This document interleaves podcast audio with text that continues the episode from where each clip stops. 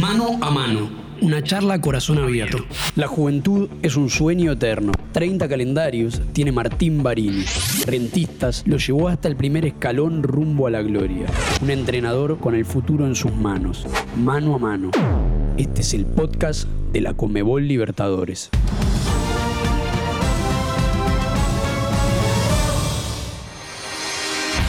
Quiero arrancar con preguntarte qué te gusta tanto del fútbol. Bueno, me gusta eh, la pasión que, genera, me gusta las posibilidades que se generan en, un, en un campo de juego, en la competencia, cómo se, se iguala todo, ¿no? A nivel, nivel humano, a nivel personal, a nivel social, como creo que el fútbol en sí es lo más, de las cosas más puras que pueden haber o más, más equitativas. Después a veces todo lo que lo rodea lo, lo complica un poco, pero el fútbol en sí, el juego, la pasión que se genera, lo que genera en la gente, es de lo, de lo que más me atrae, ¿no?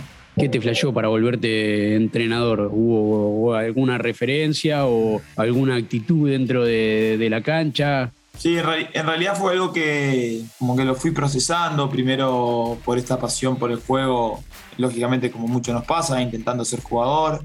Estuve muchos años a nivel juvenil y algunos años a nivel de primera división, donde viví muchas cosas y donde me fui despertando con una vocación de líder, de, referente dentro de los grupos que, que fui estando y, y bueno, y veía que, lógicamente que en un futuro la posibilidad de ejercer un liderazgo dentro de lo que es el, el, cuerpo técnico de un equipo era algo probable, posible. De repente sí, lógicamente que algunas lecturas, algunos viajes que pude hacer, que vi situaciones, que vi perfiles, que vi cómo era la vida de un entrenador, este, me terminó seduciendo para, para, prepararme y para lógicamente a partir de ahí tener oportunidades laborales que me ayuden a, a crecer en la carrera.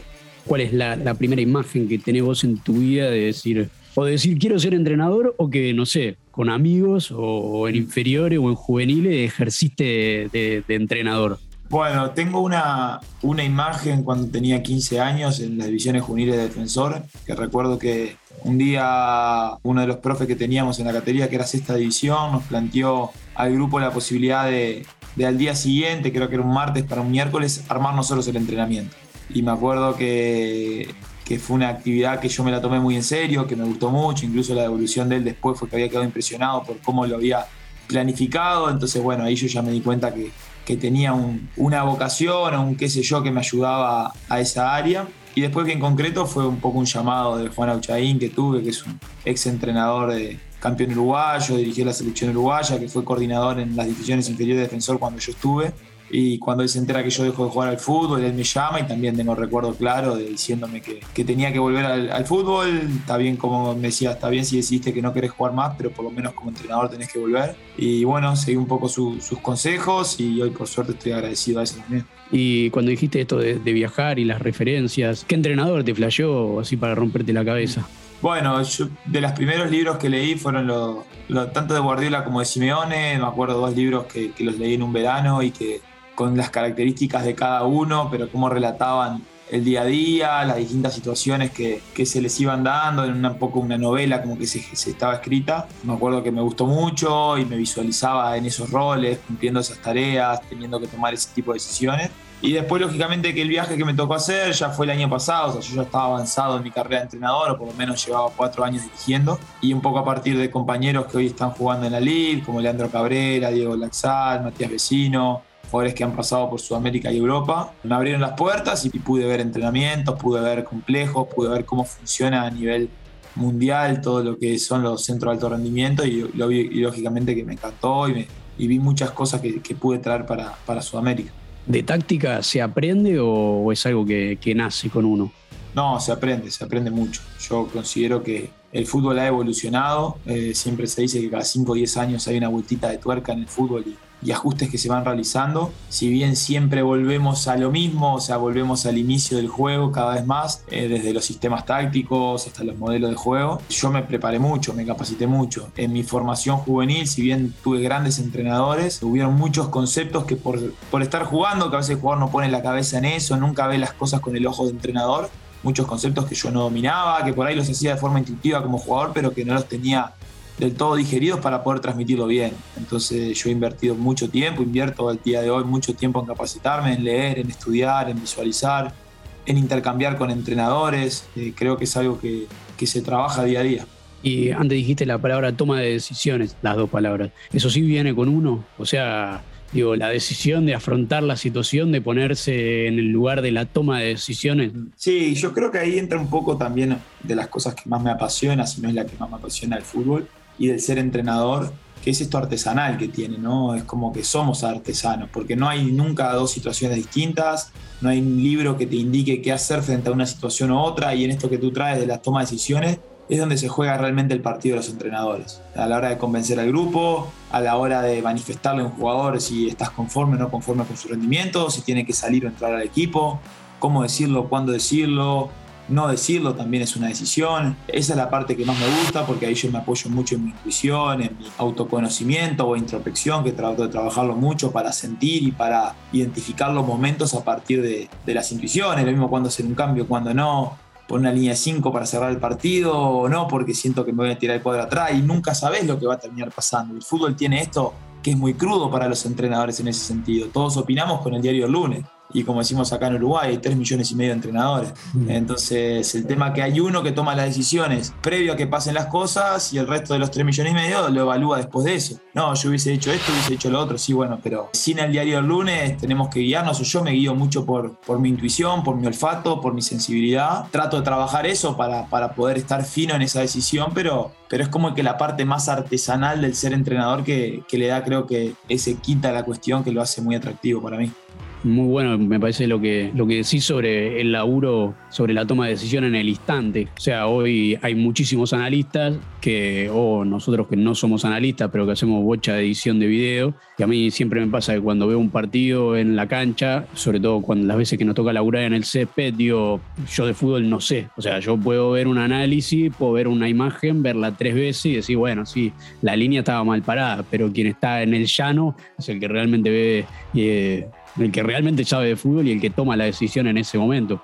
Sí, sí, sí, lo veo, así, lo veo así. Creo que el videoanálisis es una de las, de las áreas, como que te decía recién, que ha evolucionado el fútbol y realmente lo ha hecho. Considero que hay muy buenos analistas. A partir del juego de posesión, un poco popularizado por Guardiola, se ha enriquecido el vocabulario, el lenguaje, los conceptos por momentos pasamos de sobredimensionar los conceptos y en definitiva estamos cambiando de nombre a situaciones que son similares o han existido siempre en el fútbol, también creo eso.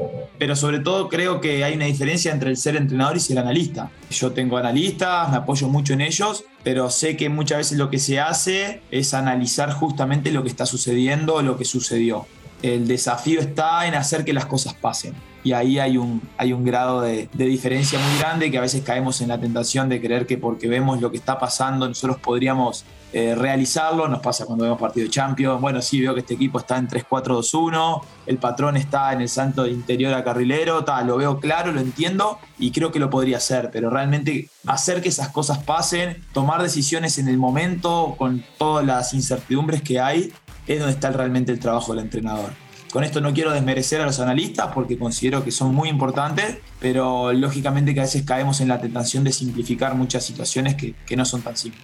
Yo tengo una hipótesis sobre esto que está relacionado con nuestro laburo, que es la Copa, que la Libertadores o como cualquier torneo de eliminación directa, a la larga tiene menos concepto de los equipos y más decisión de los entrenadores en, momentos. No sé qué pensás de esto y no sé qué te dio la experiencia en la Libertadores como para, para pensar eh, esta variable. Sí, sí, sí, estoy, estoy bastante alineado. Nosotros en el club hemos experimentado una mayor dificultad por muchos factores, pero una mayor dificultad en el torneo local que en una Copa Internacional como lo fue la Libertadores para nosotros, para un club que la jugaba por primera vez, que había sufrido muchas bajas, que rearmaba el plantel con nuevo cuerpo técnico. Pero creo que fue por, por, varios factores. Primero eso, el, el plan estratégico toma mucho más preponderancia en los mata-mata o en esta clase de, encuentros. En primer lugar también porque a nivel mundial o bueno, sudamericano de elite y cada vez más alto, los equipos tienen mayores patrones, son más predecibles, si bien son más difíciles, porque tienen mayor calidad, lógicamente tienen mayor patrones, más patrones, entonces eso a nosotros nos simplificó desde los análisis y desde la, desde la planificación estratégica. Nosotros sabíamos que nos enfrentábamos con rivales como Racing de Avellaneda, como San Pablo, como Sporting Cristal, campeones y grandes en sus países. Entonces nos requirió demasiado análisis para poder mitigar sus fortalezas y poder ser competitivos y que lo logramos. Recuerdo el partido de inicio con Racing donde se nos escapa la victoria en, el último minuto.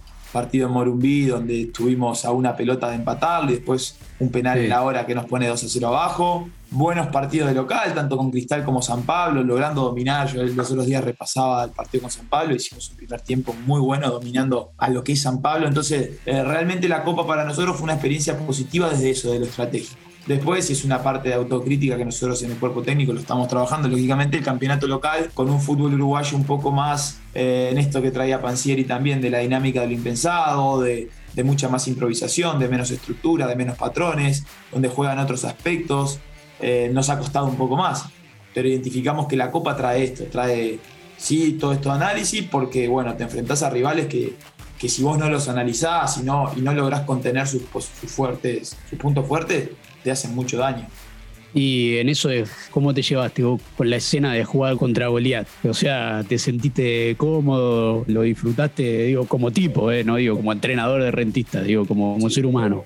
Sí, sí, lo disfruté muchísimo, lo disfruté muchísimo. Indudablemente que nosotros teníamos dos frentes en los cuales atacar o, dos, dos aristas de, de una situación que nos enfrentábamos. Siendo sinceros, nosotros no teníamos nada que perder. Eso es una realidad y a la hora de, de planificar y de ejecutar eh, influye. Lógicamente que todos nos preparamos para ser ganadores y para resistir a la presión del ser ganador, pero siempre ir de punto a uno le, le permite soltarse, le permite jugar con eso.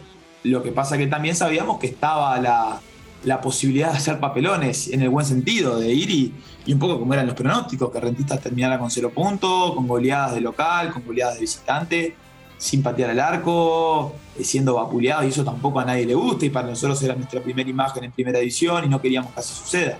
Entonces, creo que un poco con esas dos posibilidades a mí se me permitió disfrutar mucho lo que es la Copa, lo disfruté muchísimo.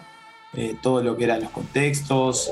El único déficit fue no haber tenido gente en las canchas porque tomamos un Morumbí vacío, una Avellaneda vacío, un cilindro, pero de todas formas fueron entornos que, que a mí me permitió disfrutarlo con el paso del tiempo. Cuando estaba metido, estaba tan metido en mi tarea que luego hablaba con mis amigos, me decían, vos no puedo creer que tenemos un Sport Center y te estamos viendo en toda América y las repercusiones que tiene tu trabajo. Lógicamente que uno cuando está involucrado tan en la tarea no se abstrae, porque creo que si uno se, se termina de abstraer y decir, vos jugaste contra San Pablo y te vieron 10 millones de personas, eh, te paralizás, ¿viste? Dejás de actuar. Entonces la mejor manera que yo sentí fue abstraerme de todo, no consumir redes, no consumir prensa y sentirme que era el entrenador que tenía que sacar el mejor partido posible. Las repercusiones, lógicamente, que al entorno de uno le llegan, se disfrutan, pero, pero bueno, en el día a día eh, estás tan abocado al trabajo, a la pasión, que, que, perdés un poco de, de conciencia. Sí, lo disfruté mucho, muchísimo. Vos sos de un país que como que tienen en el, en el ADN como que esa parte predeterminada y que le gusta jugar la difícil para, para así decirla, pero cómo se transmitía hacia, hacia el plantel eso de, no tener miedo escénico. Sí, sí, nosotros me pasó como jugador cuando me tocó estar en Italia jugando y, sentía ese ADN que tenemos los uruguayos, que es muy difícil de explicar, que tiene muchos factores desde nuestro nacimiento, todo lo que es la cultura deportiva juvenil pero tenemos algo que nos hace sacar fortalezas cuando no las tenemos, cuando sabemos que somos inferiores, así como por momentos, y no es que seamos inefables, pero por momentos los equipos se ven vapuleados, nosotros tenemos algo, los jugadores, los entrenadores, la institución, que, que se sobrepone.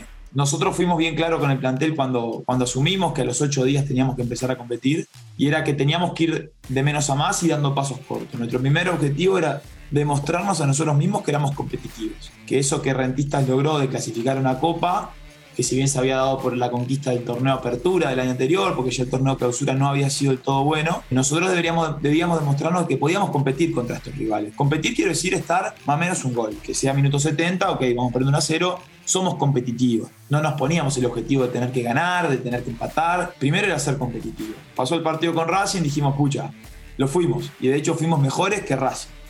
Entonces llegamos a Morumbí y dijimos, bueno, veamos de visitante cómo se trata frente a un rival superior, que entendíamos que en ese momento San Pablo estaba por encima de Racing. Lo volvimos a hacer, entonces el siguiente paso fue, ok muchachos, ya sabemos que somos competitivos, ¿no? Dejémonos de joder, como decimos hablando mal y pronto, y vamos a ganar. Y ese fue el paso. Tuvimos varios partidos cerca, logramos tener un invicto de local que no fue nada poco, nos faltó esa victoria que, que, nos permitiera entrar en Sudamericana, pero lo fuimos llevando así, de menos a más, siendo bien realistas y concretos con lo que iba pasando. ¿Y ahora hacia dónde vamos? Y bueno, y ahora estamos en un, en un torneo local que en el torneo de apertura no quedamos del todo conformes, tuvimos un, un inicio de torneo junto con la Copa que nos costó la doble competencia, tuvimos una mitad de torneo muy buena, donde sacamos buenos puntos, donde empatamos con Nacional y Piñarol, que son los cuadros grandes de acá, tuvimos buenos resultados y tuvimos un cierre de torneo que no fue del todo bueno. Nuestro objetivo, lógicamente, que es, por un lado, entrar en copas internacionales nuevamente, que nos encuentre el año 2022 en Copa Sudamericana o Libertadores, y lógicamente que también eh, tener asegurada la permanencia en Primera División, que, siempre el torneo uruguayo es tan competitivo que, que, hay mucha, mucha paridad entre los equipos y siempre permanecer en la categoría, sobre todo para rentistas, que es un cuadro nuevo en primera división en este último tiempo, es importante.